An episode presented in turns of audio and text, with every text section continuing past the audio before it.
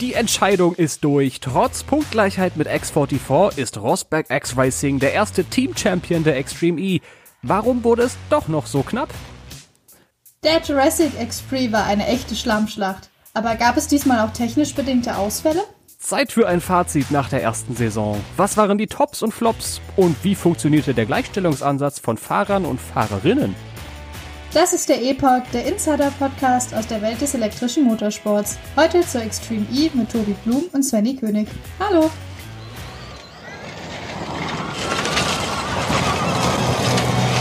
Die Debütsaison der Extreme E ist um Ende Dezember und die Meisterschaft ist vorbei. Am Ende wurde es dann doch nochmal richtig spannend. X44 und RXR am Ende des Jahres punktgleich, aber im Countback dank mehr Siegen wurde Rosberg X Racing erster Champion in der Extreme E-Meisterschaft.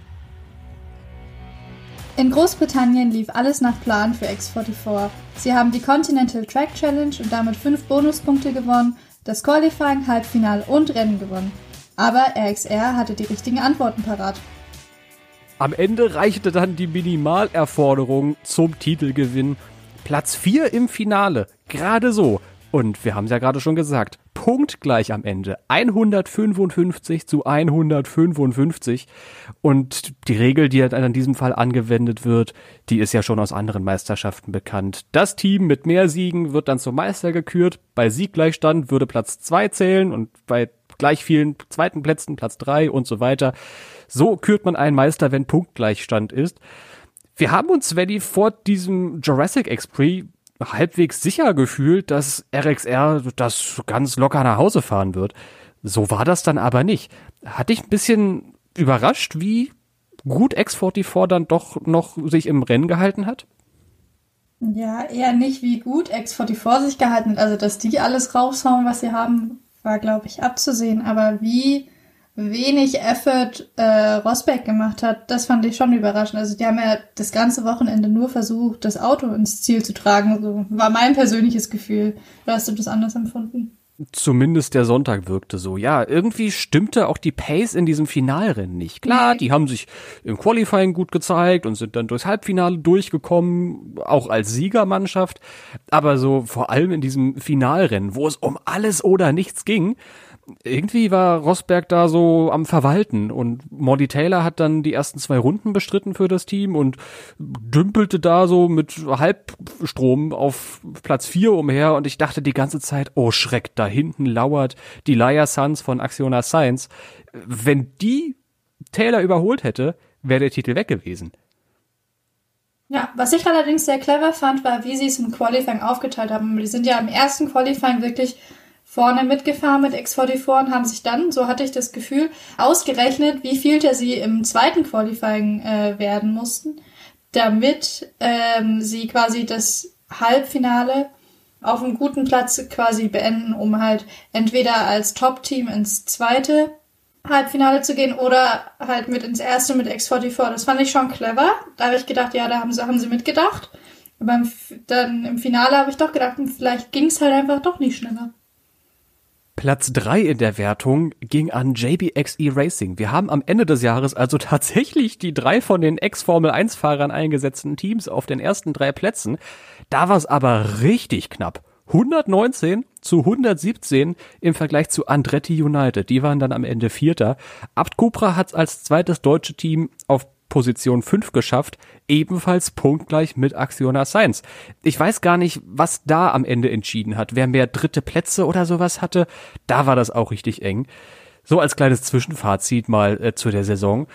Sportlich gibt's wenig spannender.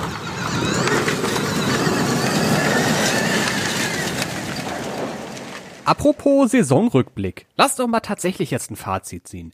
Svenny, erstes Jahr der Extreme E, ein Lernjahr, ein Jahr zum in Schwung kommen und in Fahrt kommen. Sag mal so auf einer Skala von eins bis zehn, das können sich da alle gut vorstellen. Wie viele Punkte verdient für dich diese Debütmeisterschaftssaison für die Extreme E? Boah, das ist gemein. weil, weil das, was man im Fernsehen gesehen hat, war ja wirklich so ganz nett anzuschauen. Also dem würde ich ja, wenn ich es nicht besser wüsste, würde ich dem, was im Fernsehen gezeigt wurde, würde ich dem ja eine Acht geben oder so. Aber dadurch, dass ich es besser weiß, was, was wir auch im Podcast schon so oft besprochen haben, die, die Organisation und wie, wie alles da so ein bisschen mehr wie eine Fake-Show wirkte, ich fast sagen würde, sehr vier bis fünf, oder? Was meinst du? Mm, stimme ich dir zu.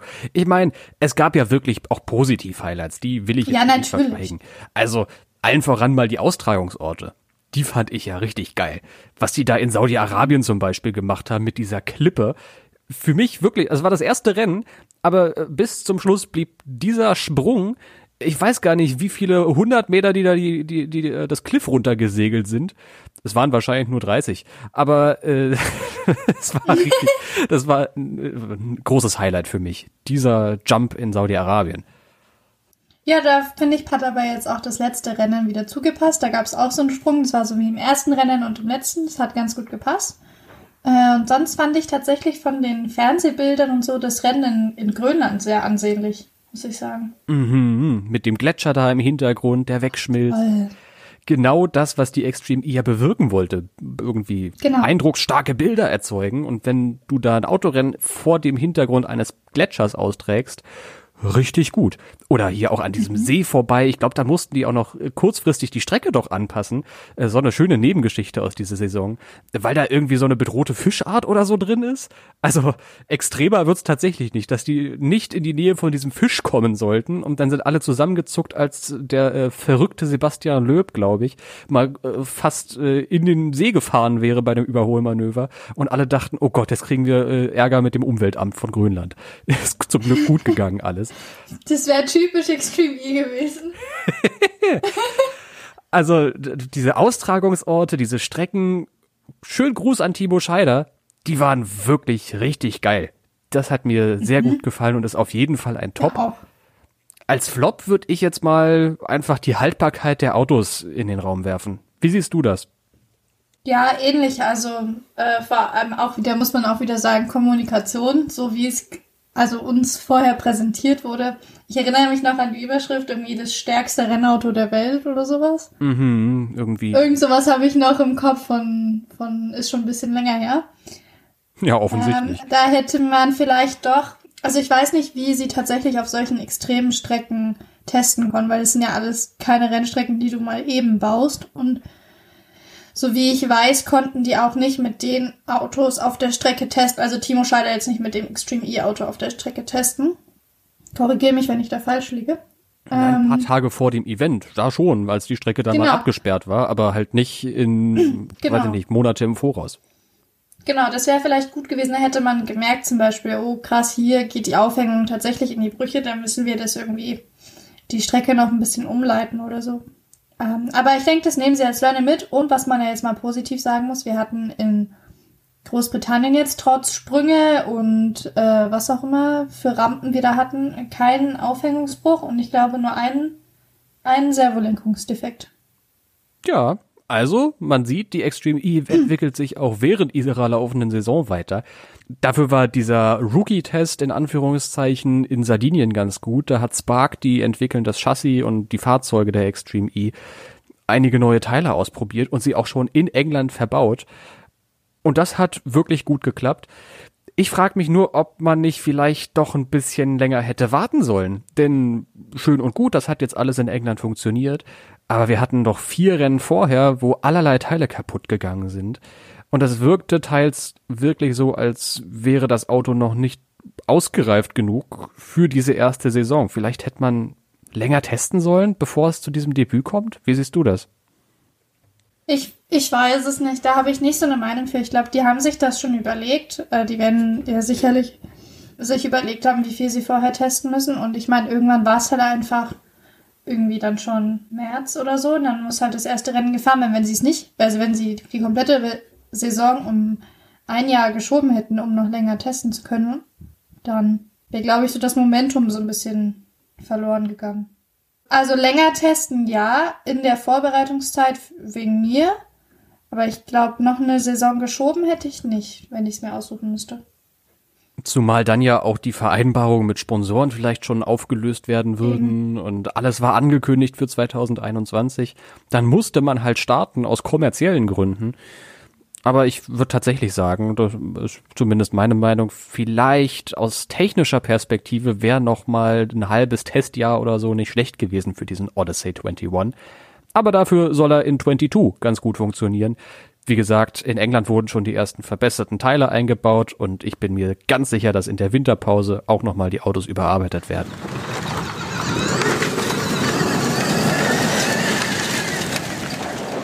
Das Alleinstellungsmerkmal der Extreme E gegenüber anderen Serien, auch gegenüber anderen Offroad-Serien, war in diesem Jahr, dass Männer und Frauen sich die Fahrzeuge geteilt haben. In der Statistik und jetzt mal ein kleiner Querverweis auf eformel.de, auch zu diesem letzten Saisonfinale in Bovington, England, haben wir einen sehr lesenswerten Statistikartikel veröffentlicht. Klickt euch da gerne mal rein. Von mir aus auch über die aktuelle Kapitelmarke, da ist ein Link hinterlegt. Da steht drin, die Fahrerinnen sind deutlich langsamer gewesen als die Männer. Jetzt mal so eine bisschen provokante Frage. Ist das so? Sind die Fahrerinnen langsamer als die Fahrer? Und wenn ja, ist das überhaupt relevant? Also ja, ich glaube an den Zahlen, die Zahlen brauchen wir nicht diskutieren, die sind da relativ eindeutig. Also die Fahrerinnen sind schon. Ich habe gerade mal auch diesen tollen Artikel bei eFormel.de aufgemacht. So, ich würde schon sagen, so im Schnitt fünf Sekunden langsamer, wenn ich das gerade so mal überblicke, mhm. ähm, pro Runde. Ähm, was mir aber aufgefallen ist, dass sich einige Fahrerinnen über die Saison ganz, ganz stark verbessert haben.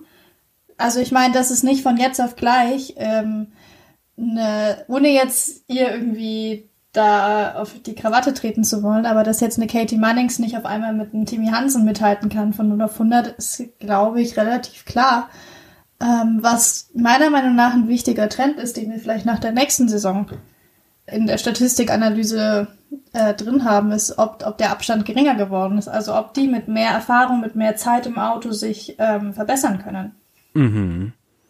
Ist vielleicht tatsächlich auch so, dass der Vergleich zwischen Fahrerin und Superfahrer so ein bisschen hinkt.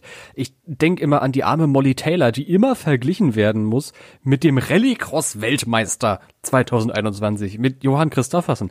Dessen Talent ist unbestritten. Genauso wie bei Matthias Ekström, genauso wie bei den Hansen-Geschwistern. Das sind nun mal und Sebastian Löb, sorry, dass ich dich unterbreche. Genau, du hast recht. Ich dachte, ich war so beim Rallycross, aber da fahren doch noch ein paar mehr mit. Carlos Sainz, genauso. Also das sind nun ja. mal die besten Rallye- und Rallycross-Fahrer, die es so gibt auf diesem Planeten momentan. Und jeder, der sich mit denen messen lassen muss im gleichen Auto, wird wahrscheinlich erstmal schlechter abschneiden. Ich bezweifle immer noch, dass das rein an, äh, an dem Geschlecht liegt. Und selbst wenn es so wäre, dann wäre mir das auch tatsächlich eigentlich egal.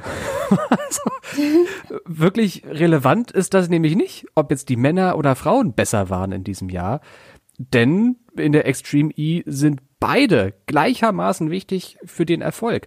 RXR wäre nicht Meister gewesen, wenn nur Johann Christoffersen gefahren wäre, denn die Pace von beiden ist relevant für den Erfolg in der Extreme E. Bislang waren die Frauen nicht auf dem Niveau der männlichen Kollegen, ja, aber der Erfolg ist eben von beiden Hälften der Fahrzeugbesetzung abhängig. Ich finde, das Experiment von dieser Doppelbesetzung, Männer und Frauen, ist ganz gut aufgegangen. Wäre das vielleicht auch, Svenny, eine Idee für andere Rennmeisterschaften, wo man die Fahrzeugbesetzung wechselt? So zum Beispiel in der Rallye Dakar oder in der Langstrecke, wo man sich manchmal zu zweit ein Auto teilt. Wäre die Extreme E da vielleicht ein gutes Vorbild für andere Meisterschaften? Ja, ich fände es auf jeden Fall, glaube ich, gut, wenn die Verantwortlichen, die ja zumeist, ohne der jetzt irgendwie angreifen zu wollen, aber da auch meistens Männer sind, wenn die das zumindest mal diskutieren würden. Ähm, ich glaube aber, dass tatsächlich in so, in so großen Meisterschaften, du hast jetzt Langstrecke und sowas angesprochen, ich glaube, du wirst vor allem aktuell nicht die Menge an Fahrerinnen zusammenbekommen, die da aktuell mitfahren können und wollen. Einfach weil, das fängt ja im Nachwuchs schon an, also beim Kartsport zum Beispiel, wenn 100 ähm, Jungs gescoutet werden, dann wird darunter ein Mädchen ges äh, gescoutet. Und so ist halt auch aktuell das Verhältnis im, äh, Motorsport. Deswegen Ich finde den Ansatz gut, aber ich glaube, aktuell ist es noch nicht umsetzbar, weil wir noch nicht genug äh, Rennfahrerinnen auf dieser, diesem Planeten haben.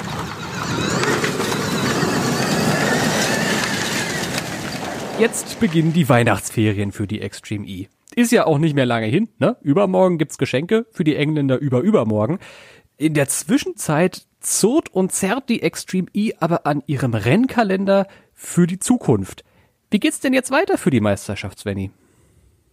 Ja, im Februar geht's tatsächlich schon weiter, nämlich am 19. und am 20. Februar mit dem Saisonauftakt der zweiten Saison in Neon in Saudi-Arabien, wenn man das so ausspricht.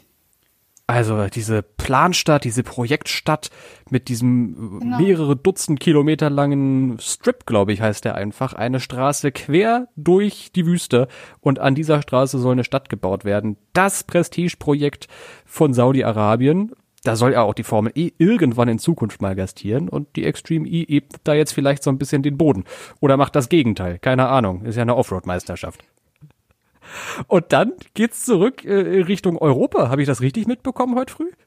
Ja, ähm, es werden womöglich zwei Rennen dieses Jahr in äh, Europa ausgetragen. Ich sage womöglich, weil bisher nur äh, das Rennen in Sardinien feststeht, also in Italien, wo wir vor zwei Monaten mittlerweile äh, schon mal drüber berichtet haben. Da war nämlich das Saison 1 Rennen äh, auf Sardinien.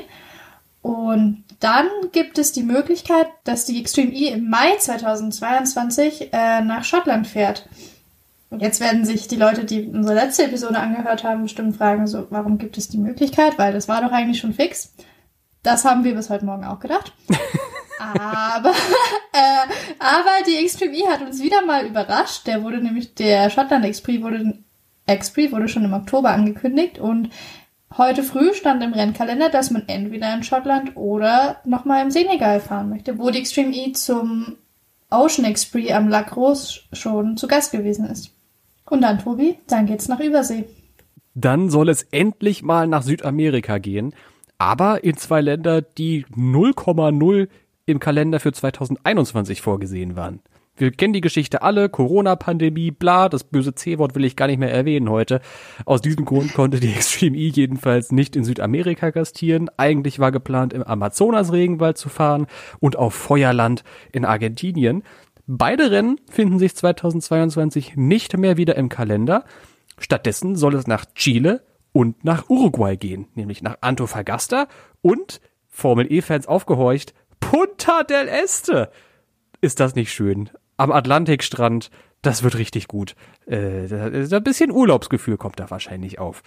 Bisschen Urlaubsgefühl neben den Hochhäusern, würde ich mal sagen. Also das kam mir als erstes in den Kopf. Ja, das heißt so ein, so ein Mix aus Monaco und Malle, oder? Punta del Este. Mhm. Also da sind schon die Reichen und Schönen von Uruguay, die machen da Ferien aber diese Hochhäuser, die erinnern tatsächlich so ein bisschen an Ballermann.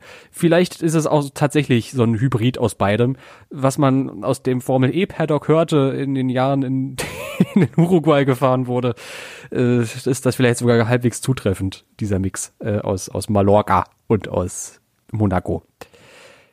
Wirft allerdings die Frage auf, und jetzt müssen wir leider wieder ein bisschen kritisch werden, ob das noch Saudi-Arabien, Italien, Schottland, Chile, Uruguay die abgelegensten Regionen der Welt sind. Das war doch der Claim am Anfang. Das war mal der Claim, ja. Ich habe tatsächlich mir vorhin den Spaß gemacht und mal die aktuelle Pressemitteilung der Extremie durchgelesen. Also aufmerksam durchgelesen, nach dem Wort abgelegen gesucht und es steht tatsächlich da nicht einmal drin. Die Extreme E hat sich jetzt vorgenommen, auf, kann das ja mal wörtlich zitieren, die Extreme E hat sich nämlich jetzt vorgenommen, in sogenannten Offroad-Locations zu fahren, was eindeutig das Wort abgelegen nicht mehr beinhaltet, sondern es geht jetzt tatsächlich nur noch darum, irgendwelche Offroad-Pisten zu finden. Ob die jetzt abgelegen oder äh, im, wie hast du das gerade genannt? Im Monaco von Uruguay? Genau, genau äh, stattfindet, das äh, ist anscheinend nicht mehr, nicht mehr Zielsetzung der Extreme E. Auch Chile, das wird bestimmt ein witziges Rennen, aber diese Antofagasta-Region oder die Region um die Stadt Antofagasta vielmehr, ist der Wirtschaftsstandort von Chile, weil da natürlich Rohstoffe herkommen für die Produktion von Batterien, egal ob das jetzt Handybatterien oder Elektroautobatterien sind. Das ergibt also schon Sinn, dass die Extreme E als Elektrorennserie in der Elektroregion von Chile fährt. Und der heißt wahrscheinlich dann auch Batterie-Expri oder sowas. Aber dieses Umweltthema rückt damit so ein bisschen aus dem Fokus hinaus. Ne? Neom, Saudi-Arabien. Ich weiß nicht, ob man da noch auf Desertifikation aufmerksam machen kann oder eher auf die aufstrebende Wirtschaftsmacht Saudi-Arabien. Gleiches gilt für Chile. Vielleicht kann man da die, auf die Umweltprobleme bei der Produktion und bei der Gewinnung von Lithium und Kupfer und so weiter aufmerksam machen. Aber ob die Extreme das wirklich machen wird und damit ihrem Austragungsland auf die Füße treten, das wage ich momentan noch zu bezweifeln, lass mich aber gerne zum, vom Gegenteil überzeugen. Wer fährt denn mit nächstes Jahr? Gibt doch auch schon die ersten Commitments, habe ich jetzt im Fernsehen gehört, die letzte Woche.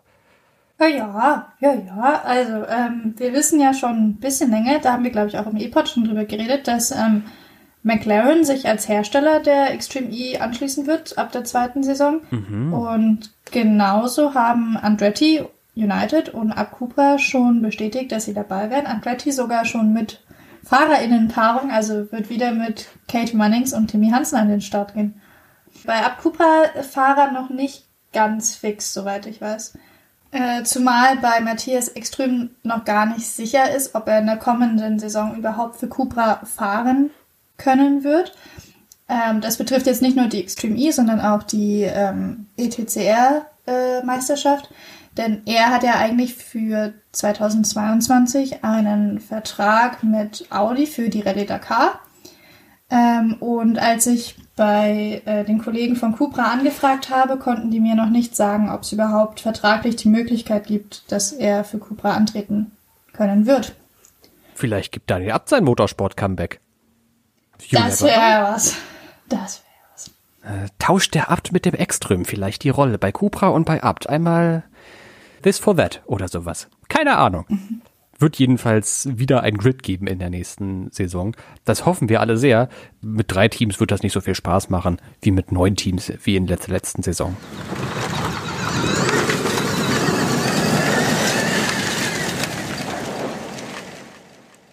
Und jetzt ist Weihnachten. Wir haben ja die äh, Bescherungspause gerade schon angekündigt bei der Extreme E.